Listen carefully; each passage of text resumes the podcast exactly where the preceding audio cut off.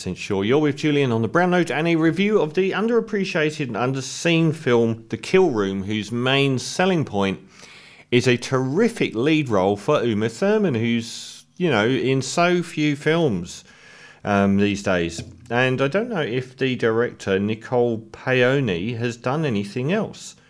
Uh, American director... I think this is... her first film. Why have you gone all the way back to that? So I think this is her first film, and uh, she's been in uh, American comedic television up until this point. Uh, and the premise is, if obvious, and it's got it's got pretty poor reviews, but um, it's still very entertaining. So what we get is Uma Thurman as a desperate art.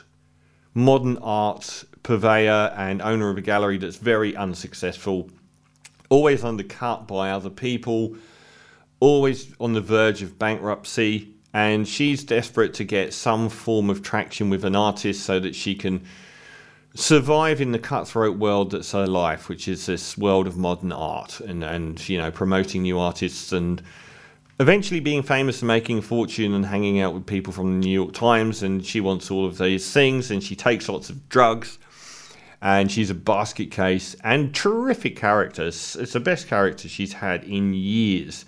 And along comes Samuel L. Jackson. Samuel L. Jackson works as a fixer for a, I guess, scary Russian mob guy. I don't, they're not really, def- I didn't really catch what their ethnicity is, but they occupy the same space as a lot of American thrillers have, of these all-powerful Russian mob guys, and Samuel L. Jackson's sort of beholden to them. And he kind of works as the manager of Joe Manganiello, Niello, sorry, Joe Manganiello, who's very famous, and he's been in lots of stuff, but I still pronounce his name terribly, who's a hitman.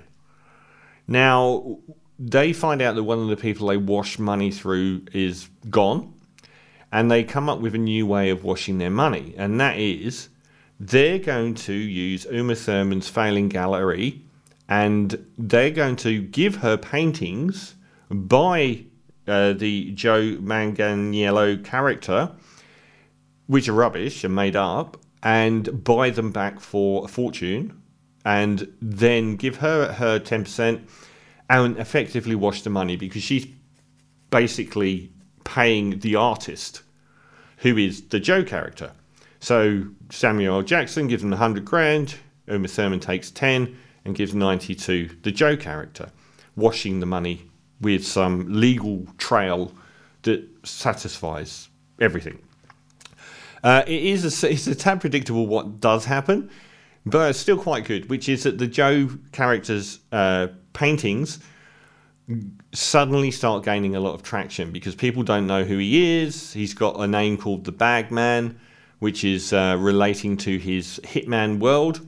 His art's very odd because obviously he's just splashing paint on the canvas, and he starts building up a reputation as this hot new artist because his paintings are selling for so much money. So no one can justify not being interested in him when all his paintings this, from this new artist are selling for hundreds of thousands of dollars. So the whole endeavour of um, using this to quietly wash money doesn't work when every parasitical art critic in the world is suddenly focused on Uma Thurman's gallery and who is this new character called Reggie who's doing this anonymous paintwork as the Bagman.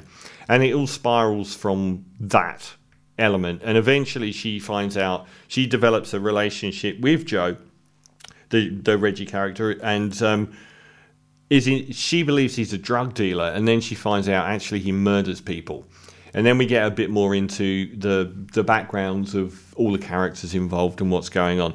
Now, most of this film has a terrific Uma Thurman character front and centre, and if she's not on screen, Samuel L. Jackson's on screen.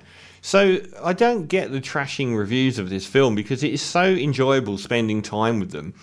It is a tad obvious in its modern art is three-year-olds scrawling on paper a bit, but I, I didn't think it was that simplistic because the idea is that the work that Reggie produces becomes more better, more better as as he progresses, because it's pure animal instinct, and he is reliving the pain that he's going through being this hitman and pouring it out on the canvas. So it does actually, it's it's, it's not like they're totally trashing the whole notion of splodges of paint on a, a canvas being this incredibly tacky, stupid, horrible thing. It's it's kind of saying, you know, if the artist is honest enough, then their work is going to be appreciated. So I didn't, I did, I thought it was more complex in its reasoning around the whole sort of world of modern art and the characters they throw up in the modern art world, including Maya Hawke, Ethan Hawke's daughter, who showed up in Once Upon a Time in Hollywood um, as a, a, a burgeoning new artist as well, who's kind of a de facto rival of Uma Thurman, given that she sort of ditched her as being a manager. Um, they throw up some horrible, interesting people along the way. Um, and I, I did notice there's a, another character played by Dree Hemingway, who is Mariel Hemingway's daughter. So this is a repository for nepotism, if ever there was one. Nepo babies galore. Samuel L. Jackson's is great. And uh, Joe, I'm going to say the name wrong again, Joe Manganiello. Um, what's his most famous role? He, he's... True Blood was before he was in the films, but he's also been in an, an enormous number of films by now. Um, I've forgotten what I was going to say now. So we get into his past as well, which is the fact that he actually... This is the first time in his life that he's felt... Um, he's been he's been forced to be a hitman since he was young, uh, and he suddenly sees a way out of that life and, and has opened up parts of himself that he's never opened up and so on. It's all fairly obvious, but it's done with so much wit, and I just couldn't take my eyes off Uma Thurman's character. She was extremely amusing, always on the point of collapse, smart and very funny, and a total basket case, drug-addled basket case. Um, but I, I just thought, um, I really enjoyed spending time with the film. I think the final third, where it gets into some capers sort of element, where they, they sort of set up this big sort of caper to end the movie on, I didn't think that was very successful. Uh, it was a bit sloppy, and it wasn't the strongest segment of the film. I probably liked the opening the most, when we were getting to know the characters. Um, and a fair amount of it's obvious, but overall, I thought it was a thoroughly enjoyable watch. So I think, you know, it's done a whopping six hundred thousand dollars at the box office. It's only an hour and a half long, and, you know, why isn't Uma Thurman in more films? She's so terrific here. And the fact that we get this obvious Tarantino-esque movie, but we do get two top-notch A-list Tarantino performances from Samuel L. Jackson and Uma Thurman, which itself immediately elevates this high above a lot of the other films that have tried to be a Tarantino film. So hopefully this is a road back into mainstream cinema for Uma Thurman, who's just been wasted as an actress in recent years.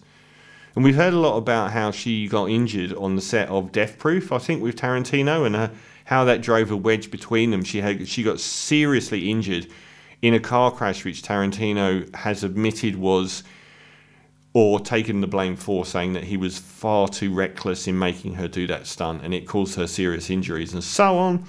And we are talking about a final third Kill Bill film. So all of this is hugely interesting to me. So I'm going to give it a seven and a half out of ten for The Kill Room. Well worth tracking down. And from